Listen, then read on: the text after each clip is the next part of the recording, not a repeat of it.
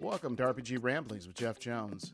This is a weekly show exploring the various details of the tabletop RPG hobby through discussions with interesting people. Today's episode is something a bit different. I'm talking to two different RPG writers on the subject of writing. First author is Gabriel Quiroga, and the second is Mark Finn. Neither one is a stranger to this podcast. We discuss their methods, their habits, and their thoughts. Grab your fountain pen and your parchment. Sisters and brothers, it's time to ramble.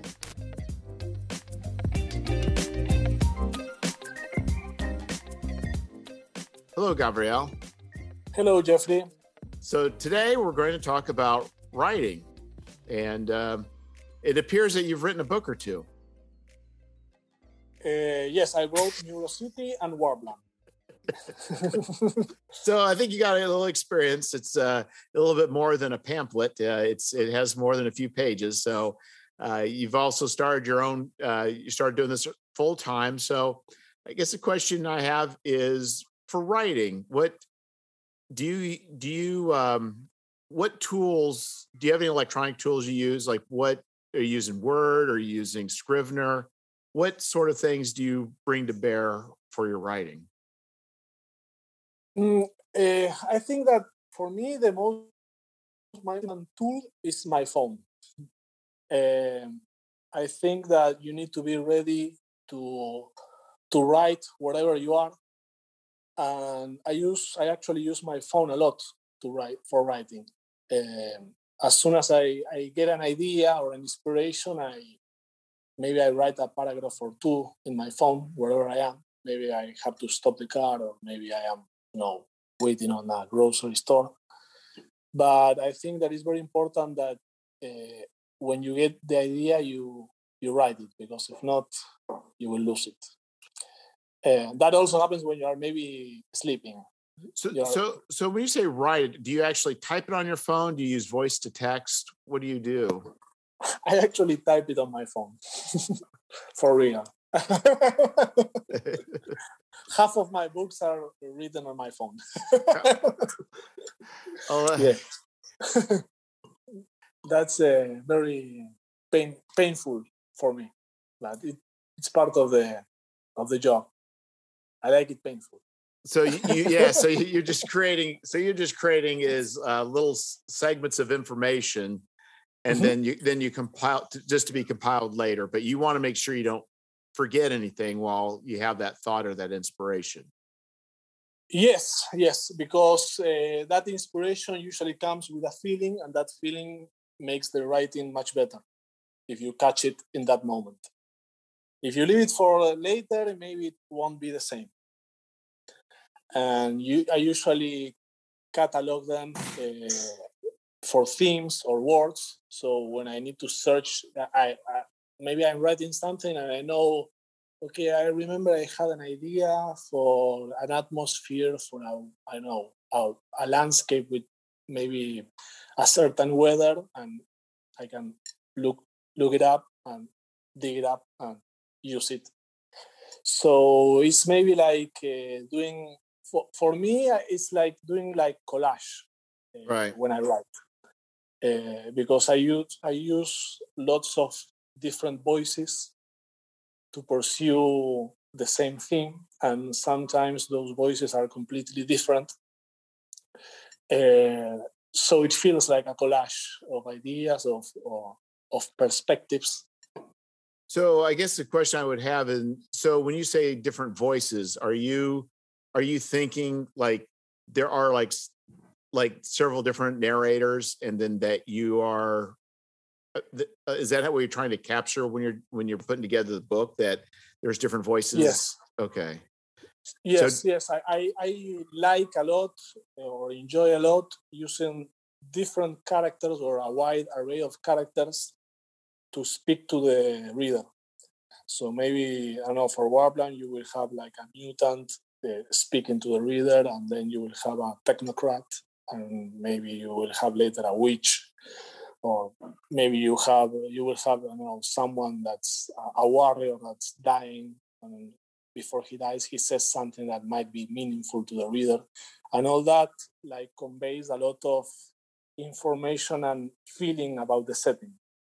A great lot uh, because it's I know it's more expressive to to listen to a character talking about the setting than to listen to just a writer describing the setting, saying that okay, the setting is like this. I prefer to to listen to the characters living in that world.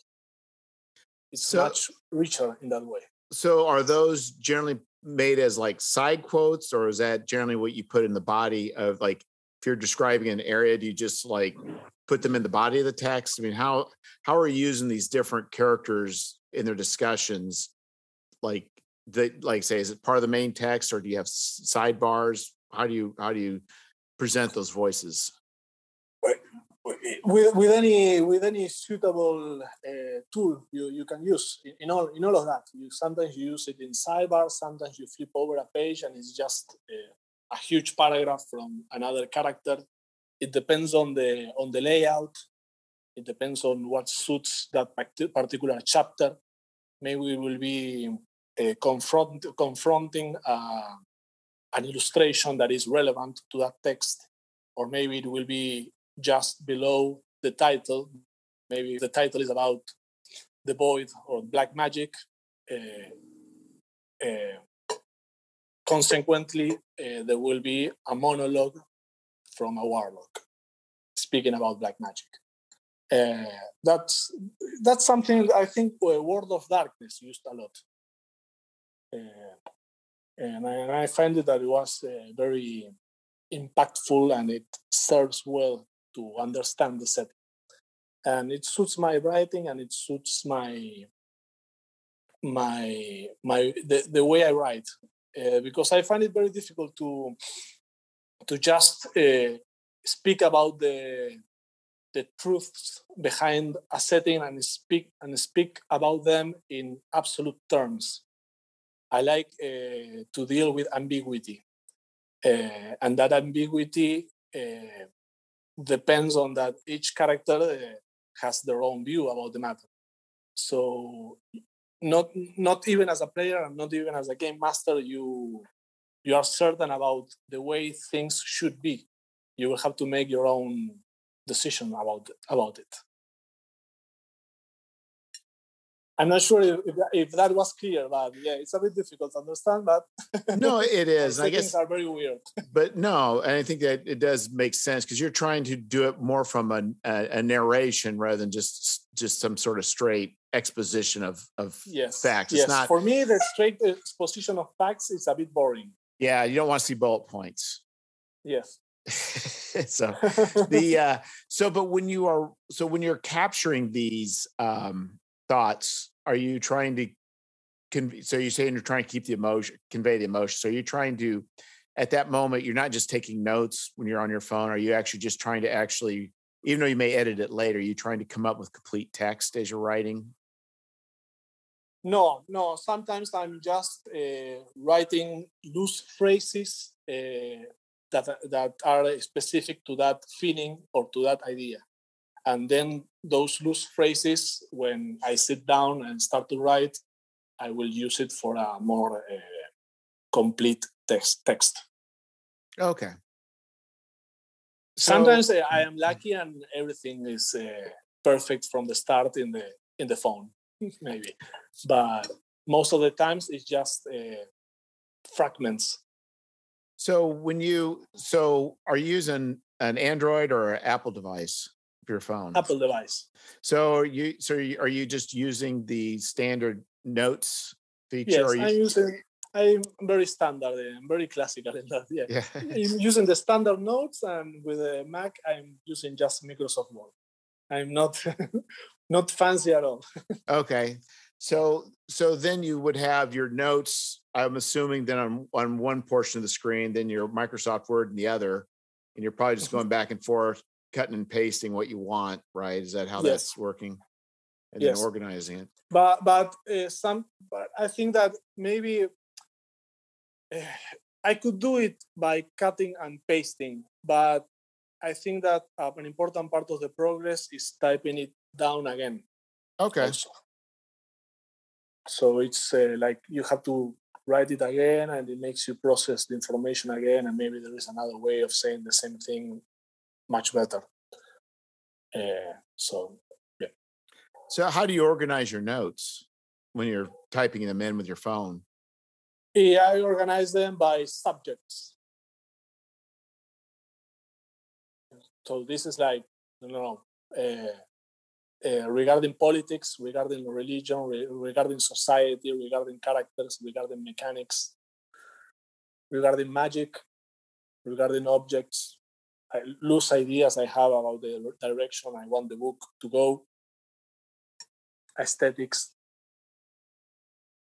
And so then you sort through those and then you just uh, rewrite them into Word. Um, mm-hmm. So so you go through that process and do you already have an outline laid out for your book or are you just kind of feeling it out as you go uh, i usually take a lot of time uh, creating or, or, coming up with the concept for the game i can even take like i know maybe two months uh, creating the whole concept of, of how the, the setting will be and once I'm satisfied with that concept, uh, I start writing. So, do you take notes beforehand and those build up to a theme, or do you just keep thinking about a theme and then once you do it, then you start the work?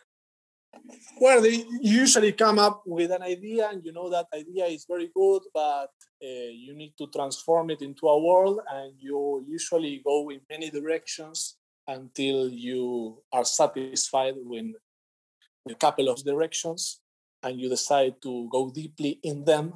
And of course, in that whole process, there are lots of notes, lots of rambling, lots of having walks and smoking a cigarette while trying to think about how to uh, how to embark on that particular theme, how to make it uh, how to make it original, how to make it inspiring, uh, how not to uh, to it's it's sometimes very difficult to you start making like something uh, and then you realize uh, another setting or another book just made it made it exactly like that.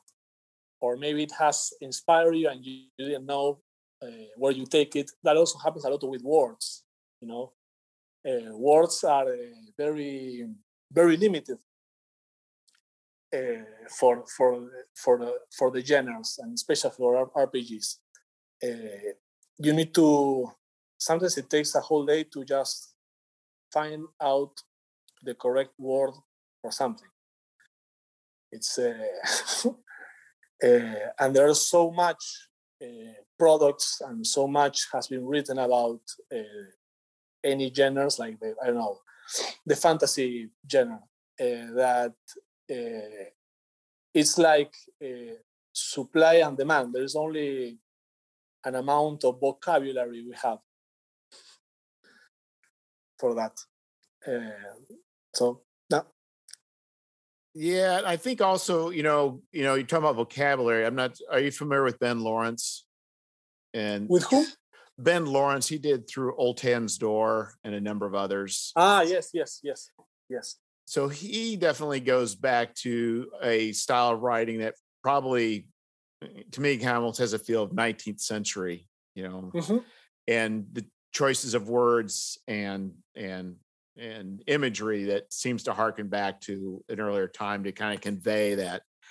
And I think a lot of times it's real easy to just go through a thesaurus, but a lot of times those words aren't in there. And a lot of times, you know, like you're saying, it's like there are some really good old words or good phrases that it's it's not always simple to come across uh, just to come up with yes yes yes absolutely well a great part of the work is uh, doing that research. Uh, finding out uh, what word would fit for that and or making or maybe making up your own words for that or using another languages language word. Um, but yeah, doing 19th century style writing must be very difficult. yeah, or maybe it's easy for him too. I don't know. I think you if know, if that's what he's comfortable with. Absolutely. Well, I think it's you know I think if you are I think it comes also down to what media you're consuming. So I found in the yes. times past is whoever I was reading was who I tended to I don't want to say write like because I would never be as good as them, but I I would find myself doing something similar as far as the flow. And so yeah, so I think definitely if you're reading a lot of flowery language and and in your um and your heroes were you know the writers from that era, it's it's much probably simpler to get that kind of feel and cadence. But uh it's yeah. it's not so easy just to to just turn that on either. It takes a lot of work and a lot of effort. And like for you, it's you know contemplation as well. Yes, yes, yes, yes, absolutely. Uh, yeah, I think that uh, a, part, a great part of of your job as a writer is finding uh, your own voice, uh, and that relates to your particular mindset. Uh, maybe maybe it's a mistake if you try to emulate other writers you like because you might be fond of the way they write but they do not fit your particular mindset. Yes. It's very difficult I, I wouldn't be able to write a novel i, I know there are novelists there are short story writers yeah. poets and none of them can do what the other can right. Uh, so you need to find out what's the correct way to do it. For example, Borges, you know, Borges, uh, the Argentinian writer, uh, found out what was his voice in his late 50s, I think. Um, and he, when he writes, like, it's like something, it's a short story, but it's also like a rehearsal. Um, and one, once you nail it in that aspect, if you are comfortable with it, it just flows easily. Yeah, maybe one day it'll flow easily for me. but anyway, no, it's, it's, a constant uh, work in progress. oh, it is. You, you, know, that's just it. These people are putting time and time. I'm I'm not putting near the same amount of time. And and uh, and you're actually put a whole lot of time in it more than I than I am. So, but uh, so you've you've got the so you start filling out your Word doc, uh, or through your, uh, not Word doc, your yeah, your Word document, I guess. And um, and I noticed that Word over the years. I mean, are you are you using like which version of Word are you using? How how new is it? I guess it's the this is the latest version in Mac. So, well, what I've noticed is that they have. So I I subscribe to, or I actually purchased a license for um, Pro Writing Aid, but mm-hmm. both Google Docs and Microsoft Word. So I have an older version of Word on my on my computer, but the, at work I have the newest version of Word, and it's got a lot of the really nice inline grammar suggestions, mm-hmm. corrections, mm-hmm. and it sure does make life a little bit easier. I mean, it seems like those tools that are now defaults in word processors definitely help out. I just was wondering if you had availability to the newest version of Word or not, but um, but it is it is. I have the I have the latest the latest version, but honestly, I don't use much of the of, of all the resources that they, they have there.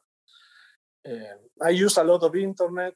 I consult a lot with a couple of confidants I can rely on. My editor, my proofreader, uh, Walton Booth.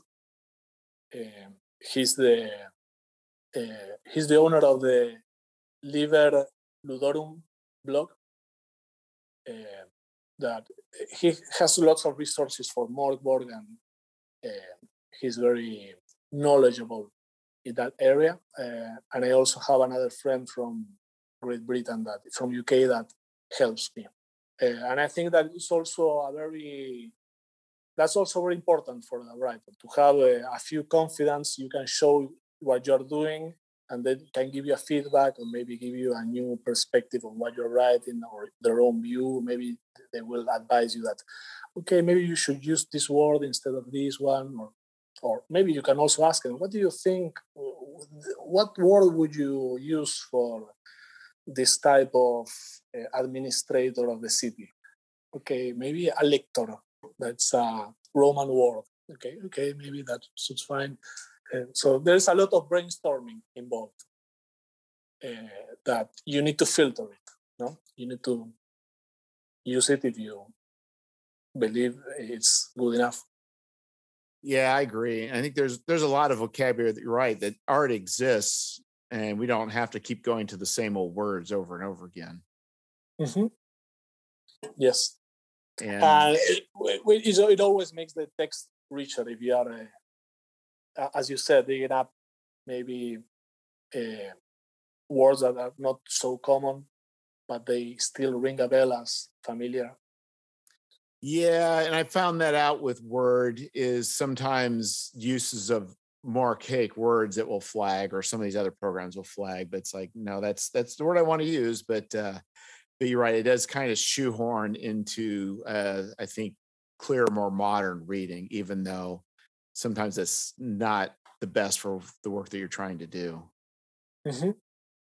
Yes. Yes, uh, well, coming coming up with the tone, particular for for the setting or the world you are building, is also uh, very important. For example, for Neurocity, it was like more appropriate uh, to speak more in te- technical terms. As you know, it was a cyberpunk setting, so it has a lot of technical vocabulary in it. And for Warbland being more a sword and sorcery setting, it will be uh, more uh, informal. It was it used a more violent language, a lot of curse, cursing also, more savage. So when you're when you're writing, um, so there's no is the layout done at the end after you're done writing? Is that how that works? Yes. So yes. you just plow through. So how do you know? I mean, for word count, I mean, do you do you have in mind like your chapters and such, and how many words you're going to want, or I mean, how do you, or do you just write till you feel it's what it needs to be, and then edit it back later? I mean, what's your process for determining how much to be writing? Uh, I I think I I usually write uh, uh, three times what I'm using for the book, more or less. Uh, once I finish writing, I start condensing and polishing and removing stuff. Uh, because uh, if you are presenting a new world, sometimes you don't want to overcomplicate stuff, uh, things. Maybe there's, it's not necessary to speak about very specific things that will uh, deviate attention from the reader from what is particularly important. Uh, so, but still writing so much about it uh, uh, shows up in the Eh, eh, for the reader because eh, they can sense that there is a lot of depth behind the setting, regardless that that depth it is explicit. Right. They, they will sense it. everyone will sense it. Even the players will sense it. Uh, so it's good to always to write two or three more times uh, than what you are uh, publishing in the book. Yeah, that's uh, that's quite impressive. I don't know I have the courage to do that. It'd take me forever. it's as slow as I am. It's like, but no, I do understand what you're saying because just by the fact that it's in there, everything's in there, even things that that maybe you don't want to have to convey on a great detail just by having it in there. I mean, when you edit it back, there'll be traces, and those traces will give hint, hint to the depth. You don't need to tell everything. Yes, yeah, it's very good to throw like breadcrumbs, you know, like small pieces of information that they will spark an idea or spark an inspiration, and because of that breadcrumb, they they know that there is something else going on behind that um, and it, it gives a sense of, of the world being more complete. Uh, well, as, as, as, as you know, uh, you don't have to understand everything about about right. uh, any any reality. So it's good that some some things don't make complete sense sometimes. I think Blades in the Dark is they did that very well. So some things are very clear and laid out in the history, and other times there's just things he just throws them out. There's this thing, uh-huh. Doesn't, doesn't tell you what it is. Doesn't tell you how it works. You know what you're going to use. That's how reality works. yeah, but allows the GM and the players to explore that. Mm-hmm. Yes. Yeah. Yes. Uh, yes, I agree. Uh, that that's why I have a very I have it very clear that I need to do that. I, I, I, that's why I like to deal sometimes with ambiguity or with mystery. Yeah. Yeah, I think it's just it's kind of needs to be like a somewhat like an unfinished painting that people can finish on their own. So and, mm-hmm. and make it what yeah, they want. In the end, in the end, that particular setting you are presenting uh, will be appropriated anyway by the by the game master. It will be their own world. Right. So you might as well present them with lots of mystery and lots of stuff stuff that will catch their interest and will make them or will impulse them to create. So it ends up like being a collaborative creative effort between the reader and the writer. So let's say you you do all your writing, your initial writing, you you you put it all together, and this is where you have three times more information than you need. Mm-hmm. So when you start editing it, do you edit it back before you do go to layout, or do you or you do you just kind of know I've overwritten and I need to cut back to a certain amount? I mean, how do you determine how far back to cut? I guess is what I'm asking. Yeah, you, you end up doing it uh, twice. You first edit it uh, according to the layout you have decided, and after the layout, you need it's so it always happens that you need to edit again. Yeah. Uh, yeah, that's what always happens. And I, guess uh, you have to uh, halfway through the the project, you decide how big is going to be this book, uh, how much information do we need for it to work, and after you present it to your confidence or to your editor, maybe he will maybe he will state, okay, I think we need to. Uh, there's a few. There's a loophole here, and we need to explain a bit more. Uh, how does uh, I don't know how how how is the landscape in that particular region? We didn't explain it. Okay, we need to we need to do that. There is always something something missing, sometimes. Even when you write three times that stuff, there's always something that maybe it is in, on your mind, but it is not on the paper. Right. Oh yeah, it's it's good that you have actually people that that do that level of editing. Um, at this yes. point, I just have somebody just to to keep me from doing grammatical suicide on the page. But uh, as far as having somebody go through and say, I think this is missing, and we need to uh, add a little more to this or that. No, is, no, is great. Yes, absolutely. Uh, having a good team you can rely on is, I think, uh, fifty percent of the whole work. So you wouldn't you, be able to do it. So then you, so you basically you write the whole thing, you edit it back, then you hand it off to your editors to review, and mm-hmm. then you kind of go through this feedback, probably back and forth, where you're mm-hmm. you're trimming and adding and trimming and adding, yes, um, and rewriting, and then at that point, then it's time for layout. You hand it up to the person for the layout, and they lay mm-hmm. it out, and then they start saying, well we need an illustration for this to fill this yeah. space. Uh, um, yeah, we need to write something here. It's missing some information, but uh, we say that uh, we have an inside joke that it's uh, like giving birth to an, an urchin. that doesn't sound pleasant. Yeah, it's totally a nightmare. yes. it's a, a very stressful nightmare. Yeah. It yeah. Has the urchin been born yet? No, no, not yet. We are still missing this. yes. Terrible. And after uh, the urchin is born, uh, then the impostor syndrome comes. And and you get like depressed or whatever. Yeah, it's it's strange, isn't it? The the way our brains will just do these things to ourselves but uh, yes. uh, but hopefully it's getting less for you now that you have uh, you know two very successful Kickstarter projects under your belt? Um, I'm not sure if it's going to be easier. For me, it's like uh, I embark my whole energy onto onto that. Uh, it needs to be like a hundred percent honest and a hundred percent valuable what I do, and I need to be uh, happy with it. Um, um, for uh, for me it's not just uh, it's not just a product i I wanted to I wanted to be really meaningful what I. Uh, so it has to be stressful as a necessity, I think, because of the way I approach my job. Yeah, I think it, it goes back to uh, our earlier conversation about uh, the stress mechanics in games. Mm-hmm. Uh, kind of similar they situation here. Forward.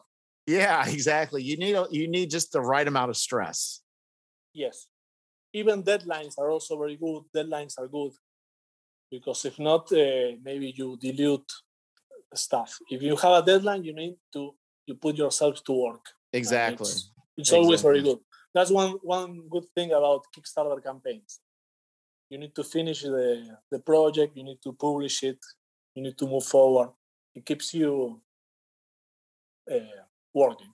Yeah, and I think for me too, it's the idea is also for me has been having it done or as nearly done as I can before I launch a, a project. So that's another deadline too. Actually, I'm just moving the deadline, but uh, I'm just taking more stress out of out of the deadline because there's a lot of stress when you when you promise something and then you haven't written it yet.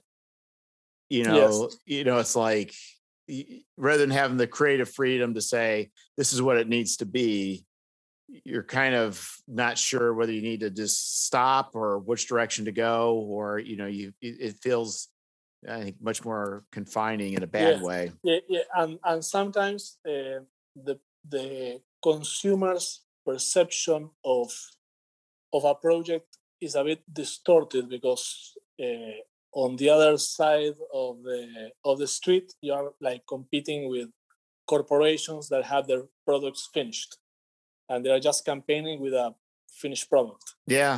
So so it's just like they they finish the campaign and they deliver the product and that's it. And sometimes for backers it's difficult to understand that they are really putting money behind a project that's not done and each penny will be used for right. that project well i so think they are producing yeah. it and and working it on really uh, uh, on, on on the present.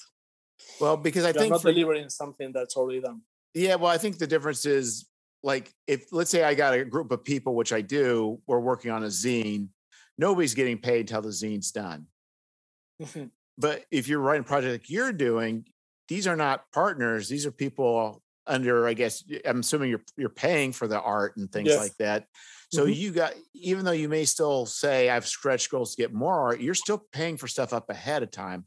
And to have it completely done, you you know you could incur w- way too much money that it may not deliver where, where you need it to be. So um, for you, I could see where you're paying for art and you're paying for editing and paying for more editing and paying for layout. It's to have that money up front to pay it or you ask them to wait till afterwards, which isn't necessarily the right thing to do. Uh, yeah, mm-hmm. it's it's almost impossible. It's very difficult. Yes, you need to think ahead a lot uh, and and do stuff with times. Uh, but it, it it is never as immediate as as the other big guys because yeah, clearly you are doing something that's very independent and you are relying on a very small team and well that's that comes with the with the nature of what you're doing. Oh exactly. Exactly. Hmm. and, and i think that uh, regarding uh, you talk uh, about uh, the right amount of stress it's not only the difficulty of having the right amount of stress uh, it's also there is a difficulty of having the right amount of of perfection also. Oh yes yeah that's also quite tricky eh, yeah. because you can be so perfectionist that the project will never end. And and if you, if you are a bit lazy or a bit sloppy the project will be not good enough. So you need to have the right amount of of, of compulsive obsessive disorder. Yeah i think uh, i get to a certain point though there's also a certain point where i just can't stand it anymore. It's like it's, it's like yes. the latest Kickstarter. It's like it's eight and a half by eleven, but it's like, oh, I wish I would have probably trimmed it down just a little bit off the physical size. But it's just like I'm not going to lay that thing I, to relay that dumb thing out again would just be a nightmare. You know, it's just like yes, it's like yeah, no, it's impossible. Yeah, it's yes. like, well, it's not gonna, you know, it's only me that's going to notice and feel like, you know what, I should just trim a half an inch off around. Yeah, you, know. you need to go. It reaches a moment when you just go release the urchin. Release, release the urchin. Yes, we can't hold it in our bodies anymore. No, it hurts too much. it's too painful. so, do you write in Spanish and then convert to English, or do you write in English? I write in English. I do my best. That's pretty impressive. So, uh, so, so your notes and such, do you just do those in English as well? Yes, everything is in English. Yes. So, is that just a discipline that you're doing just to make sure that you it it stays fluid as far as being able to communicate in English? I think it makes sense to do it in English. Uh, there is of course the disadvantage that is my it is my secondary language and it does not come come so natural to me but the, the only advantage it has uh, when you write in in, an, in another language is that it is not your mother's language. So your mother will will never read it. Right. and uh, it, it might be it's a bit of a joke but uh, I, I, think there is uh, something unconscious going on when you write in another language. Okay. It's uh, it's a bit more liberating you are not so concerned about what you are uh, writing sometimes you are more free okay that's interesting it feels like that hmm. I used to write poetry in English also, and I realized that matter. It felt more easy to write poetry in English than in Spanish. Well, you know, it is kind of funny. I found that it's almost like to do certain things, you have to get in a certain state of mind. Mm-hmm. And it and it's like sometimes it's not easy to jump like whatever is in our brains, it like has to jump into a different mode. And I think with whatever's going on by doing in a different language, maybe it's slowing you down. You know, there may be other things that are going on that yes that produces that, not just being a different language, but it just it may be that it slows you down because it's slowing you down. You're being, you know, more contemplative of exactly what you're putting down. And I don't know, but that's kind of interesting. Absolutely. Yeah, it might also have something to do with that. It also like uh, puts you in like an alter ego persona where you are like uh, speaking with another voice. And well, regarding that uh, pursuing that particular mindset, yeah, it's also a very important aspect of it. Uh, for me, yeah, sometimes you need to, you know, smoke a cigarette and have a walk or do something to release some of the tension or, or, or just uh, look for something that inspires you, uh, whether it is music or maybe a conversation or maybe another book or maybe an article or maybe a podcast or maybe a painting. Yeah. Uh, you need to always be uh, alert and in search uh, of, of, of, of that, of, of, of that uh, thing that catches your interest and makes you write. Well, you know, Gabriel, I think that is probably a, a, good place to end it with that thought because that's actually a great thought. The idea is that we're not machines. We can't just sit and pound out words, that we are human beings that need to experience life and have pleasures and experiences to motivate us, to refresh us, and to inspire us. Yes, I agree. I agree. I agree that we are human and we are fallible, and that is a great thing, and we should concentrate on that. Yes, exactly. Well, thanks again, Gabriel. I appreciate the time to to talk about writing. Thank you, Jeffrey, for the opportunity. Until next time, Gabriel. Bye bye. Okay, Jeffrey.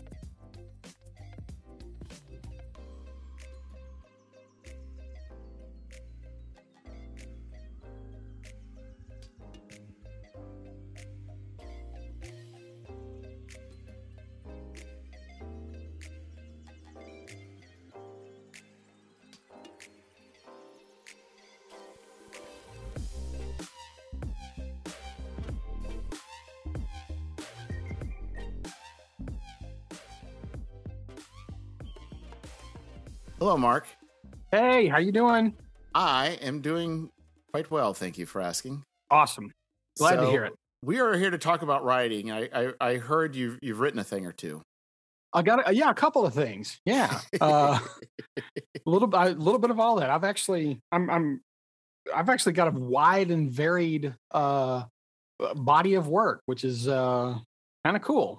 Yeah. So I, I guess I would say is what sort of we'll just kind of pause it this way at first. So like if you were to say like by categories, what what things have you written?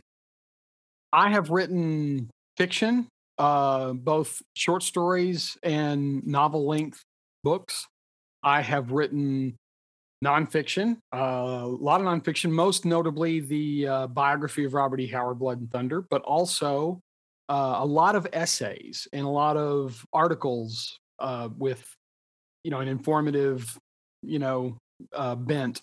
I've also written uh, game material not just in the zines that I do, but also I worked on Modiphius. Uh, I worked on the Conan 2D20 project, and uh, most specifically, the main book and Conan the Thief.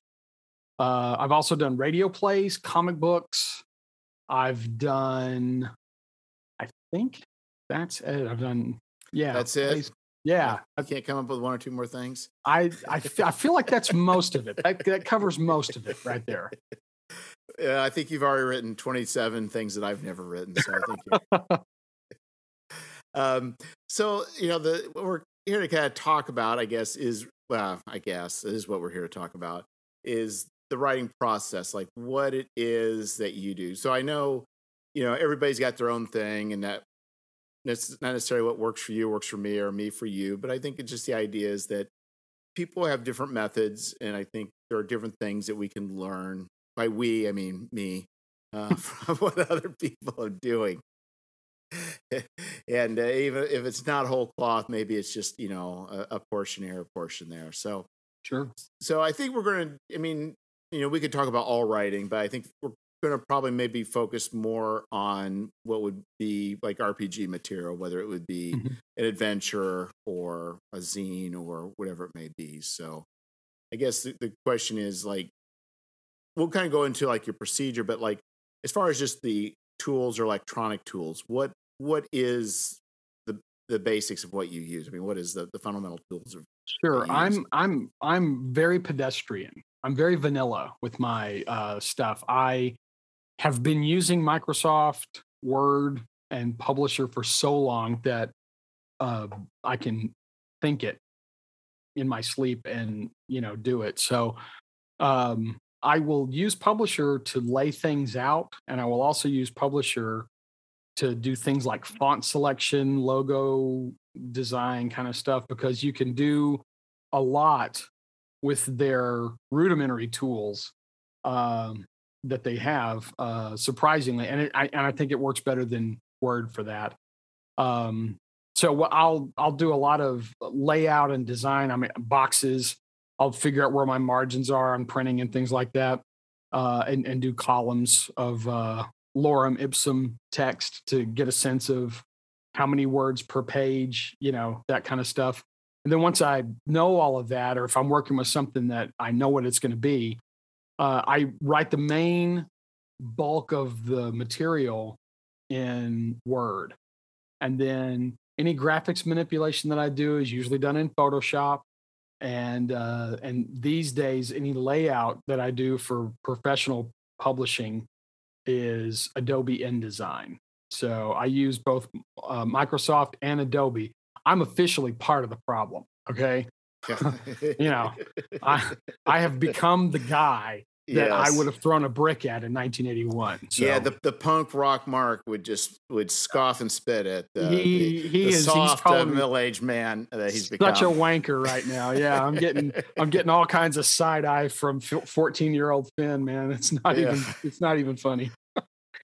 So, uh, do you use like uh, any other like note taking, like uh, sort of like like Evernote or anything like that for jotting down things? You know, that's interesting. I don't. Um, I, you know, I've tried a lot of different programs over the years. Uh, for a while there was uh, there were some script writing programs that people were using to generate plays and and they tried to get me to use it for a radio play and honestly you know i i kept i i didn't have the uh, the facility to master that learning curve and also write you know that's uh, what what i think what you need one of the things that you need is when you're writing a, or working on a project is you need access to your tools.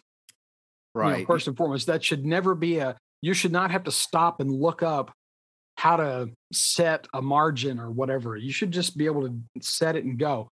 And uh, so all of the ones that I've tried have been great if I had had the months, you know, to put into them. And so what I do now for this, I used to, what I used to do is just open a Word document and, and do my notes.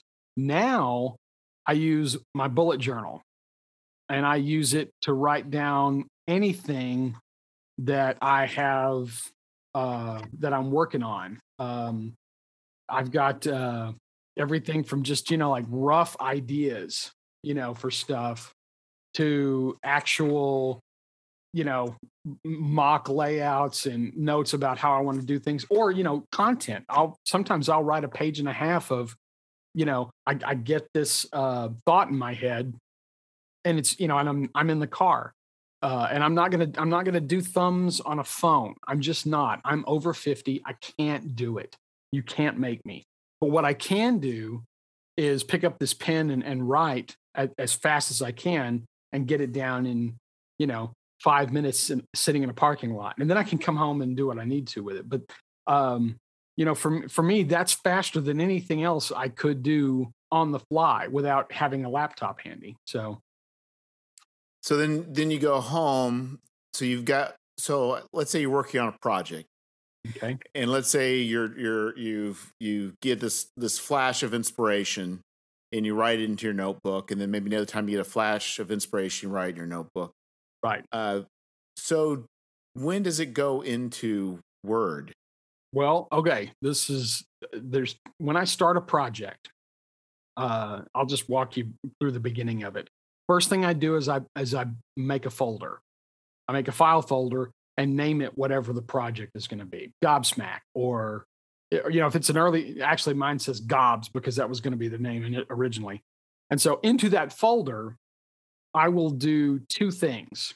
I will do um, an outline page and the outline is where the rubber meets the road. That's where I do my, you know, for want of a better word, the table of contents, but I do it in an outline form so I can put what's in it, you know, and it's it's old school outline, Roman numeral one, A, you know, right. subhead one and all that good stuff. Uh, and that lets me really focus on what's going to be in each thing. And so um, uh, that way I don't duplicate. That way I can uh, move things around if it makes more sense. Uh, and I can move it around as a module. If I want crime and punishment to be, you know, higher up in the in the information delivery, then that you know I can grab that and drop it and renumber it, and we're good to go. Um, once that's locked in, uh, what I'll do is I'll go to my notebooks wherever they are, and sometimes stuff's spread out over three or four and I will transcribe um, stuff and place it where it goes on the outline. What I will do is I'll open up and create a new document for each thing. So new characters and archetypes is is is a document. Okay. And it's and it's got the name, it's got the number to go with it. Then that's followed by, you know, uh, new backgrounds. and then that's got the number. And so as each document is is created i can now i now have a repository to put stuff and i can start working on things and it can be as messy as i need it to be uh, i can just drop in notes or i can put in whole chunks of stuff i can open up something and type in a quick uh, line or i can scratch a sentence out and then save it and go away or whatever i need to do but eventually what's going to happen is i'm going to take each one of those documents and and when when when you list them in the uh, in, in the folder, it matches the outline that you've written on the other page. So when I'm when it's time to put that together, um, I will turn that outline into page one of what I call the master document. And so that that outline then becomes the the table of contents. Okay. And then uh, I do a pay I do a return uh, in the you know, and get to a new page. And then I drop chapter one in. I, I go to the end of, of that page or uh, hit a hit do a return, a hard return, and then drop chapter two in. And I build the master document out of all of the other smaller documents, you know, until it's this one thing. And then at that point, all the editing is done on the master. So I make sure that I've got at least a good completed first draft of each chapter before I put it in the master document and then, you know, go from there. Does that make So- sense? Yeah. So for your notes, so I guess the question, so you you have notes. Maybe I, I misunderstood, but let's kind of go back to this. So you write stuff in your notebook, and then you transfer stuff from your notebook into a numbered. Yeah, whichever one of the documents it needs to be. If I come up with an idea for a background called Prodigy, you know, I'll write out as much as I can think about on for Prodigy, you know, in the notebook and be like, oh, that's so cool. Maybe this, maybe that. I'll, you know, I'll put everything down on a page and just get it there. And then when it's time to work on the backgrounds again, I'll go to the, the document that's, you know, new backgrounds, open it up, find the alphabetical where Prodigy would be in between, you know, Resurrected and and uh, Chucklehead, and drop it in, and there you go. And th- and then at that point, you know, I can work on, I can work on it. I can make choices based on what I put in the notebook. I can come up with something brilliantly different because I've had time to think about it now, or whatever. Uh, yes. So that's where the editing really takes place. That first Yes. pass of editing. In each one of the in each one of the, the the separate word docs for each chapter for one of a better you know or section however you want to break it up. But i do it that way because uh, if i need to print out if i need to read something if i need to proofread something i don't have to print the whole thing. I can print backgrounds which is 10 pages instead of the manuscript which is 320 or Right. whatever it is and uh, I find it's easier to work with and they're smaller because uh, you know, and, and I do it this way because you know it's a word, it's it's a doc file. That doesn't take up any real space, you know, and I don't have uh, graphics in there or anything like that. So, um, yeah, why not just make as many of them as as I want to to do the thing I need, and then later, of course, I'll I'll add a second folder in the main folder and call it art and I'll put art in there or you know production art or whatever I'm going to call it and it all goes in there as well and then then it's in one folder nice and tidy I know where it is it's backed up to the cloud you know uh it, it stays in one place Yeah. So you just you you do the separate chunks and you bring them together later on. Yep. and I know and I know that's what a lot of the apps do right I know that uh you know uh there's there's a world building there's like a DM's notebook thing that's online that that is a, like a virtual um sort of deal where you can where everything's hyperlinked and you can open up a box and get a kind of a sticky note and write a thing and and, and I I look at it and I go that is awesome. I would have no idea how to use it. I mean I would end up I just end up doing what I do and and sidelining 90% of those other features because you know I haven't grown up in a Right. in a Wikipedia world. I yeah, I, up- think I think the hyperlinking is a lot of work.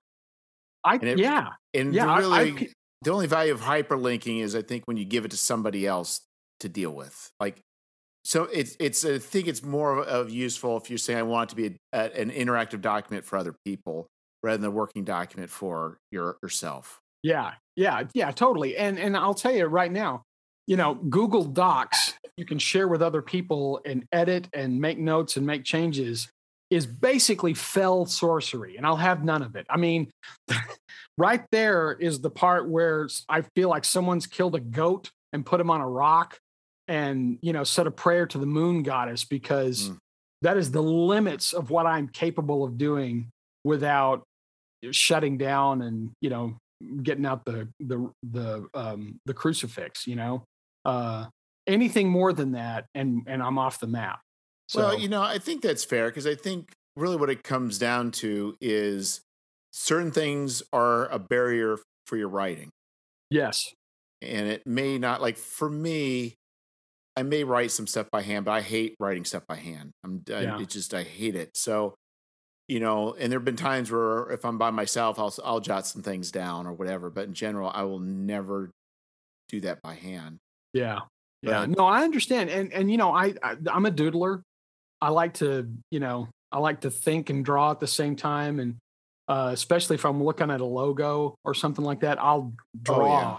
what I think the shape of it should be, or what the how I think the font ought to look, or you know, whatever uh, I'm doing.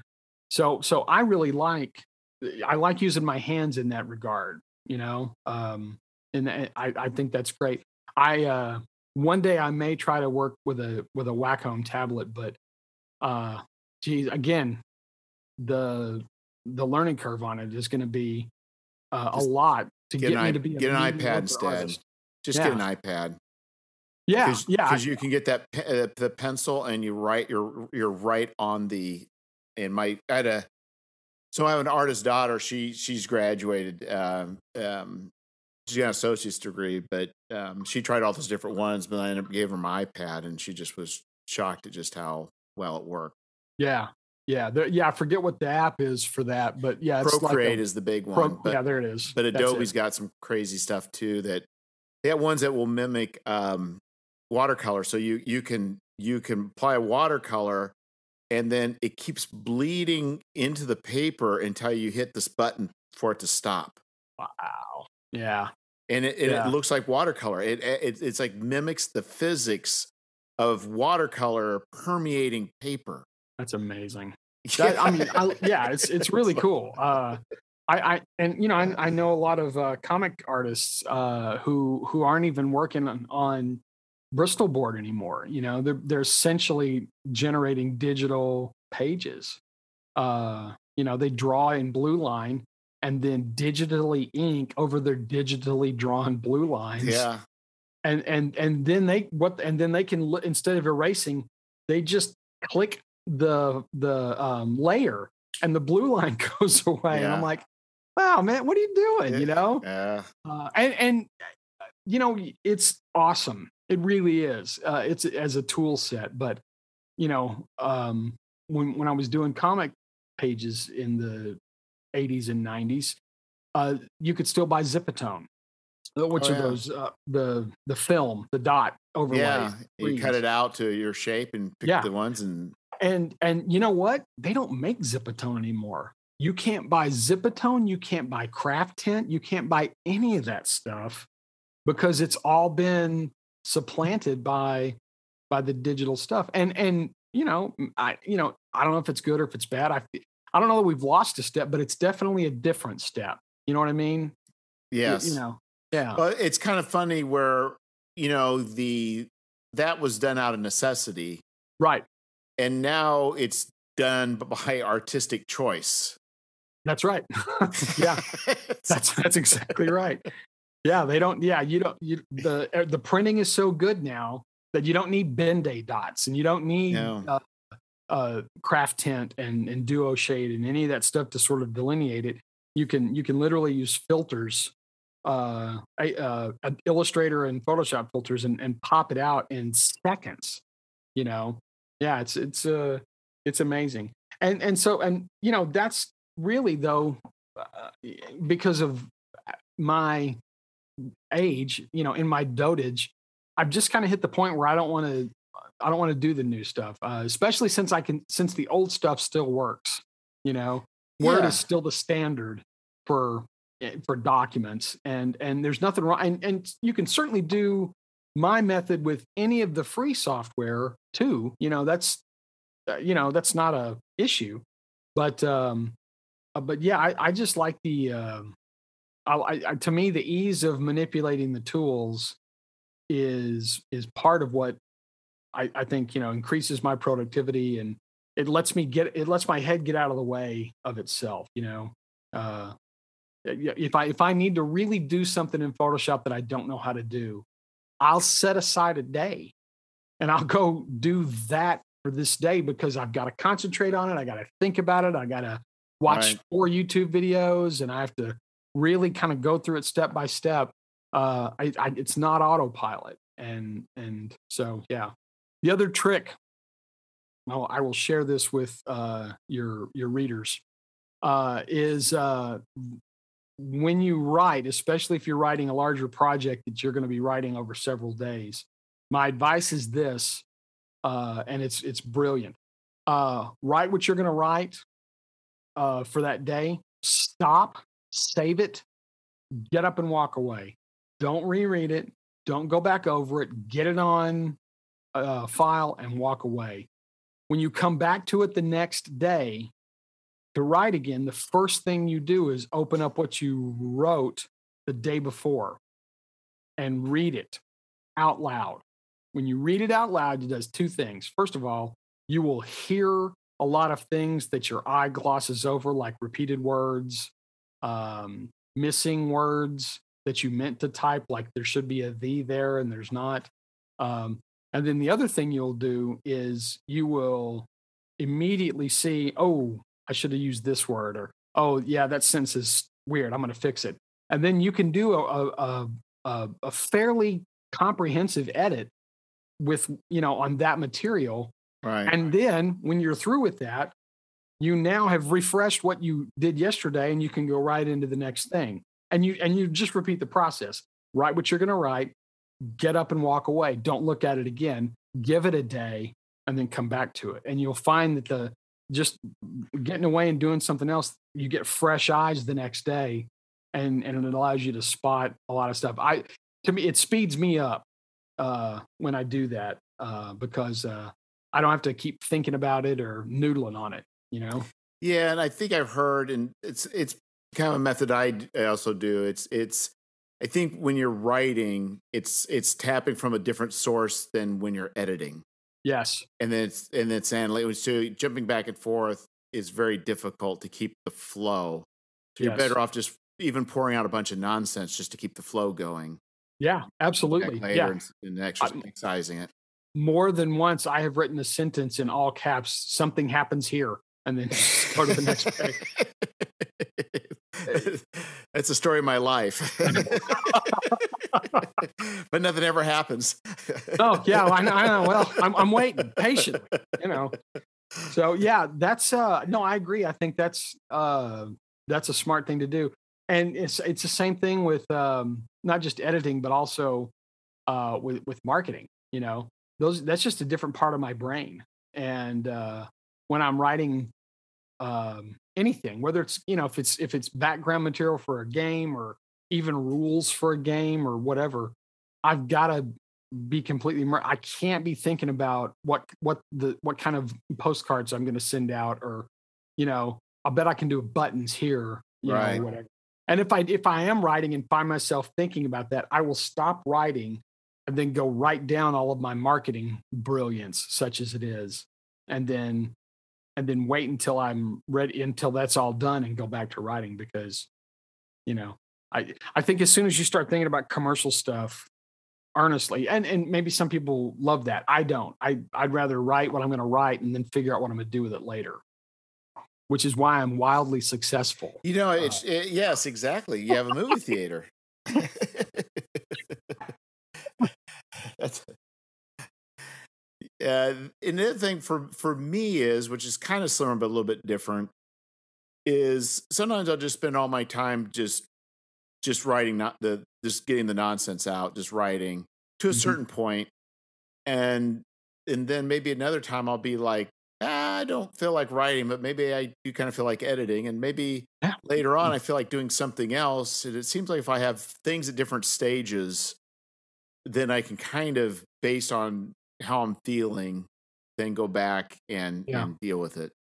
yeah that's that's the I, I, i'm assuming you're going to have several conversations with people about this and uh i'm uh i'm i've always felt that your process is that and that alone it's your process and it's every time i've tried to like follow writer's advice from a book uh all it does is screw with me you know and and render me insensible for you know however long it takes me to stop thinking like that um and that's not to say i don't you know occasionally look at like a piece of writing advice but um it's very rare when i add something to what i consider to be my my alchemy right i mean you know it's a really personal formula and right.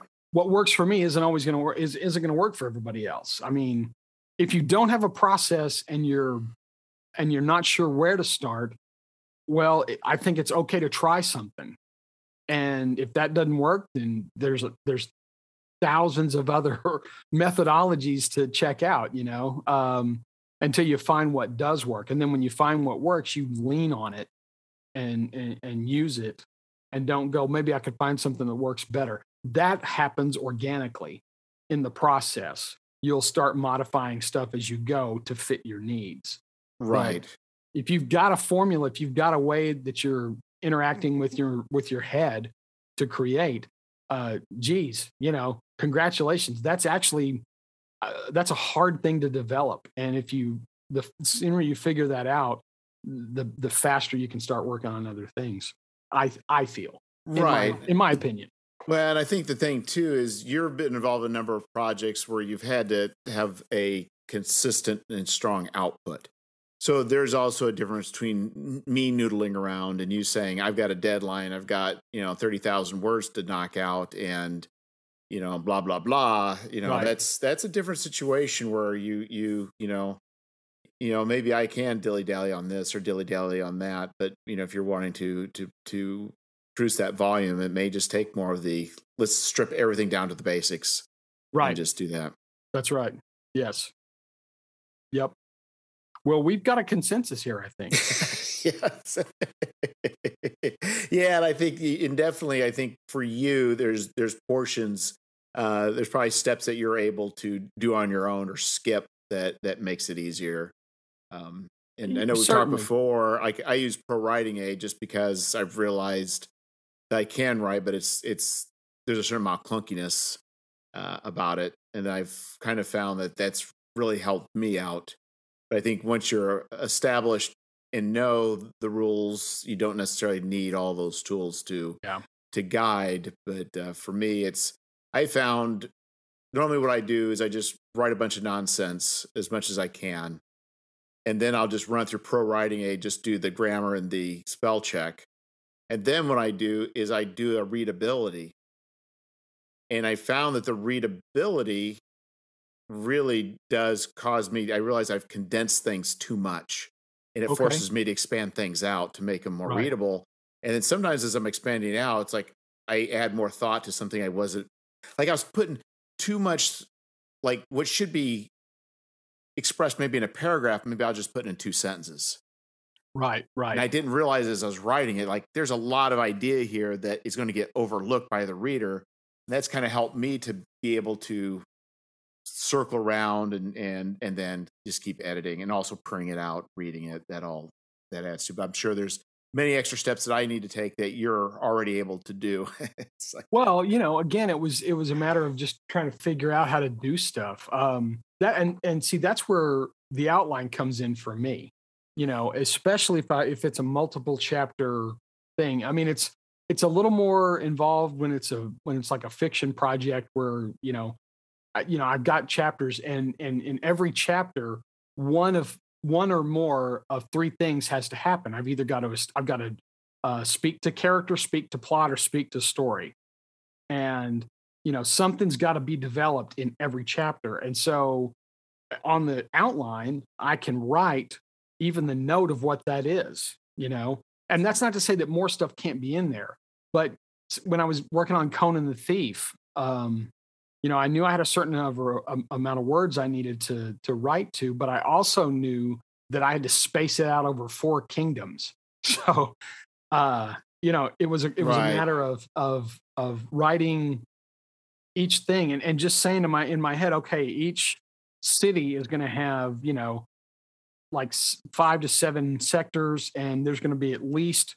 something interesting in each sector so you know i can i can make a note of that on the outline and then that way i don't get stuck writing 10,000 words on uh, Brinthia when 2000 is what that needs, but Zamora needs, you know, more. So yeah.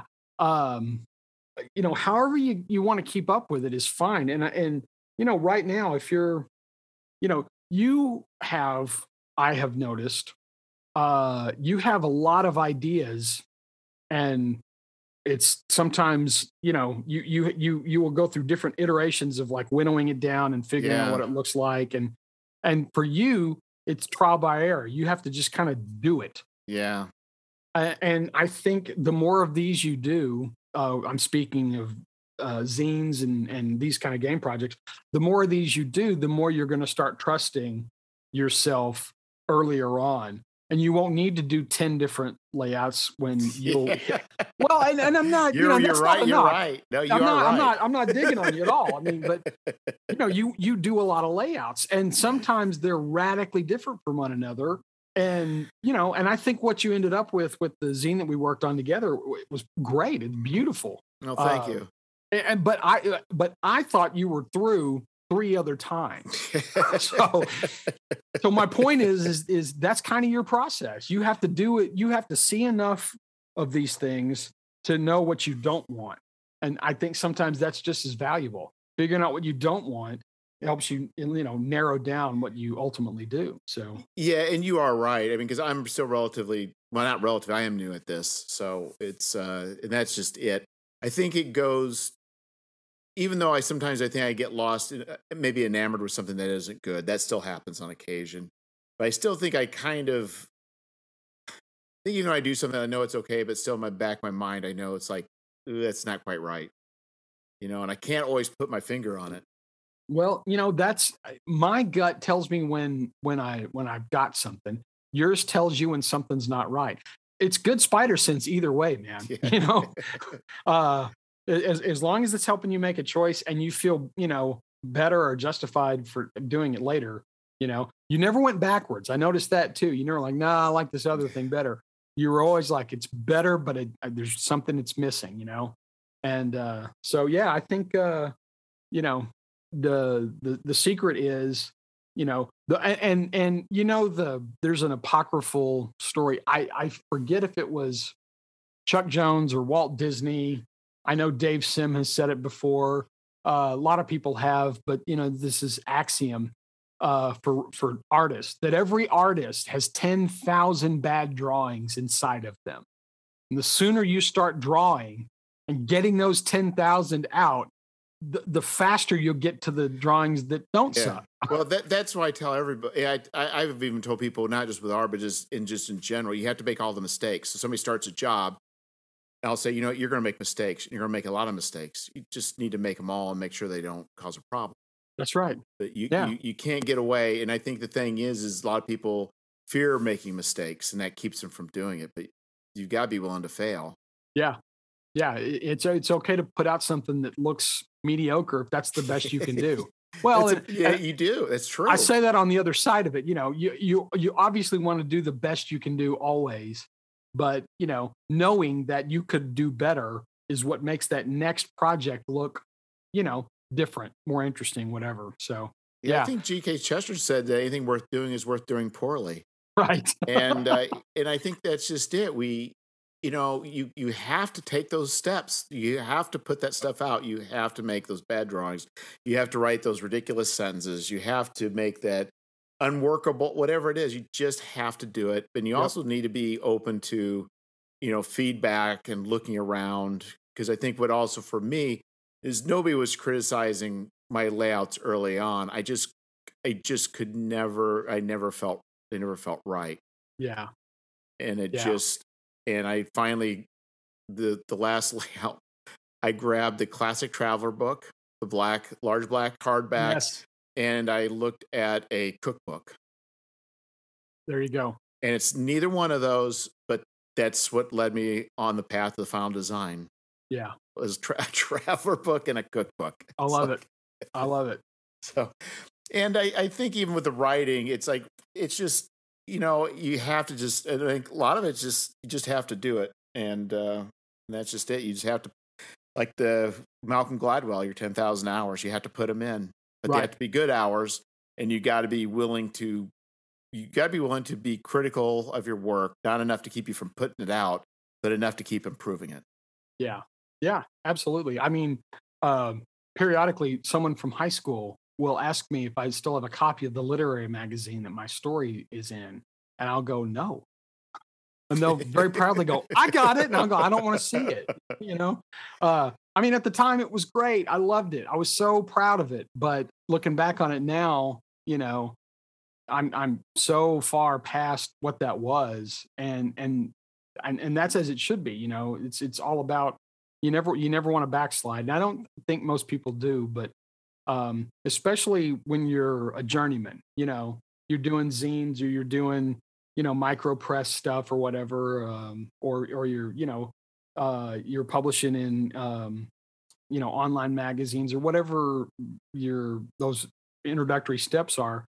Uh, man, everything's a learning experience. Take it all in, and um, yeah, I, I feel like we've gotten a little left of field, not as far as we usually drift. I'm proud of this. I feel, you know, we we've we've sometimes gone around the world. Yes. But- but Yeah. So, um, yeah, process is uh is is an ephemeral and very personal thing. Um, you know, I one day when I don't have, you know, five things begging for my attention, I will probably sit down and try to figure out GM binder and figure out, you know, how to how to use it because it's a it's a beautiful set of tools and I've seen people that have published their PDFs of their, you know, homebrew rules and damned if it doesn't look like a page straight out of, you know, one of the oh, big one oh, of the oh, I big see books. what you're wanting. You're wanting, so yeah, I was going to suggest another tool instead, but I see what you're wanting. You're wanting something that you can put in and it prints out and looks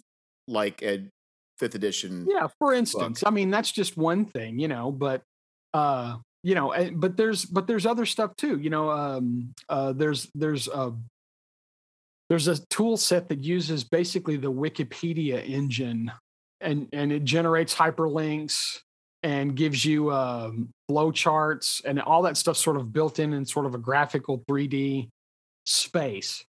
And uh I just don't think of my projects as exploded Word documents, you know, uh, that look like uh, uh, an atom for berundium. You know, I don't, I don't. Yeah. That's not a that's not a thing that I uh, can even get my head around. You know, so um, Have you Yeah, tried I- I- Scrivener? Have you tried Scrivener at all? I Scrivener was one that I uh, said that, a lot of people. that was the told me early one. That was the script writing one. Is that the Yeah. one? Yeah, that was one, and there was another one too. But yeah, those two were both, uh, you know, and because what happened is, is I, I kept trying to write a radio play that i had that I was working on, and I kept not hitting the right thing, and uh, sort of in desperation, I I went old time radio script template, and the third thing that popped up on my search was a was a guy who does professional old time radio recreation and radio theater. And uh, he had a free word template. right. You know, like, Yeah, well, the- you know, and, and he made it. You know, you, you basically open up that template and you can type everything in. The margin's already formatted. When you hit tab, it goes to the right place. You go back in afterwards and click on if it's a sound effect or if it's stage direction or you Yeah. know whatever and and it and it was like ah, you know it, wh- why did i doubt you word come on man Yeah, and I think that's- shouldn't break up there's a certain I, I can understand that because what you needed was a, just a tool that worked and I, and first i was going to say like you don't need to deal with all that formatting but you do if you're trying to create a script and the Right. output set and now i understand what the difference is for me the scrivener is just the writing and the organization of what i'm writing Yeah. it's nothing else but if i think it's the output is never going to be the final output but i can understand where because scrivener i will output it into a word doc and then generally I'll, i will or i will put it right into um into uh uh affinity publisher but but but but you can play around with the outputs to get different formats, but it's very tricky. Yeah, you can do anything, but it takes a lot of time and effort. And now I can see why you had frustration with uh with with that program to right. do a radio play. It might Yeah, be easier. It might be easier now, but I can understand exactly why. I, yeah, I think it is probably, and and you know, InDesign has all these extensions that work with all these different things. But the first thing they list is, you know, uh, works great with any dot doc, you know, and and so you know, it's much easier for me to just generate that large block of unformatted text since I have to format it in InDesign anyways. You know, I don't need anything fancy. You know, these days most of what I write Yes. it can be addressed in InDesign rather than Word. So the folders and the different documents that are that are labeled accordingly, that's that's my organizational system. Oh, and the other thing is is I always do I did this starting with Blood and Thunder and it was really helpful. You know, each one of the uh chapters was a different document. So like like 09 the fighting costigans was one separate document that chapter uh, Lovecraft was one chapter. Uh, at the and and they were all numbered in accordance. The other thing that I uh, do is I will write. Uh, I'll create a document numbered uh, 99 slush, and anything that I cut and don't have a place for goes into that that uh, one document, and I will I'll save all of my scraps that I pull out uh, because some things end up being really useful uh, elsewhere.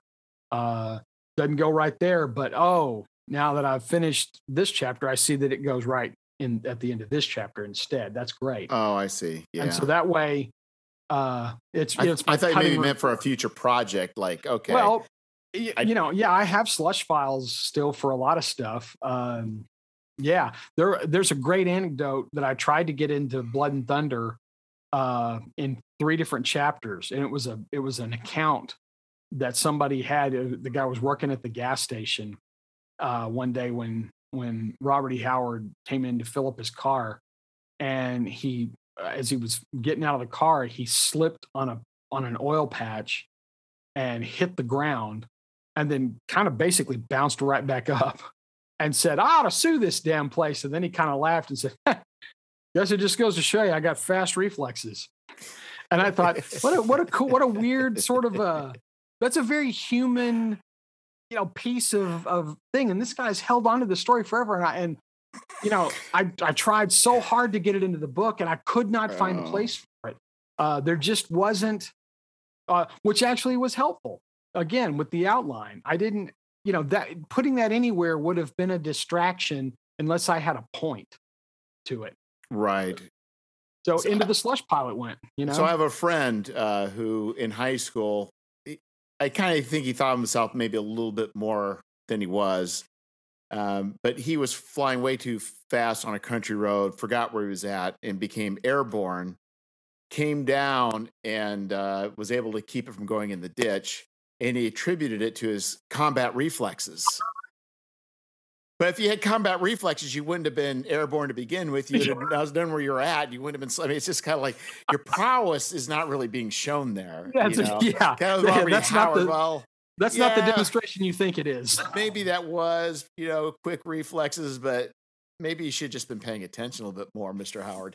There you go. There you go. Yeah. But it's funny because now it's like th- th- his name was Toad. He's a very large, strong. He was a farm guy, just a really strong guy. So it's kind of funny now that I can now have this pairing of of of uh, Brian and and the uh, and Robert E. Howard, which I never would have ever made that connection before, but now it's kind of a, a fun little side note. My work here is done. I think so. I think we've we've fully gone into to no man's land, and uh, and uh, It was going to happen. It was going to Yes. happen. Yes, it did. And uh, anyway, thanks again, uh, Mark, and we will we will talk again. Always a pleasure, Jeff. Always a pleasure.